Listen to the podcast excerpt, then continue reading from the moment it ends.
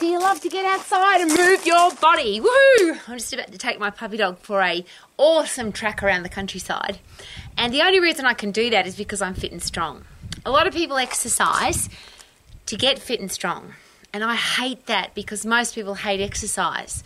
If you are fit and strong, then you can go and do all the things that you want to do. So whether that's running, Ironman, climb mountains, go water skiing, rock climbing, dance all night at a nightclub, have a baby, be just your ultimate happy, positive, energetic self, and I like to say enthusiastic, energetic, and excited about life, the three E's.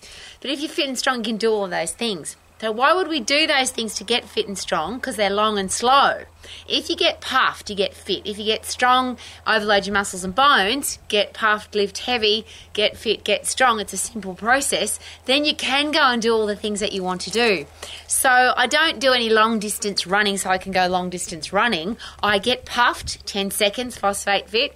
Lift heavy, ten seconds, phosphate strong, so that I've got the strongest heart and muscles I could possibly have, cardiovascular respiratory system, the strongest muscles and bones I could possibly have, and most importantly, the strongest brain.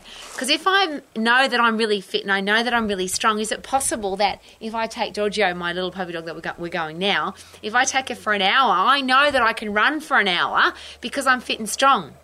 I want to enjoy my run, not be bored by it and not have to count calories, count fat grams, hope I've done enough time running. I get fit, phosphate fit, ten seconds, one hundred percent effort, so I'm one hundred percent fit.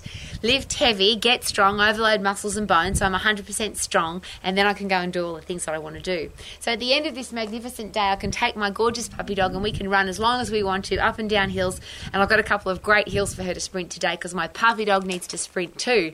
It's great for dogs to walk, and And it's lovely that they can walk on a lead, but it really isn't, is it? If you can let your dogs run free, woohoo! That's what I love to do with mine.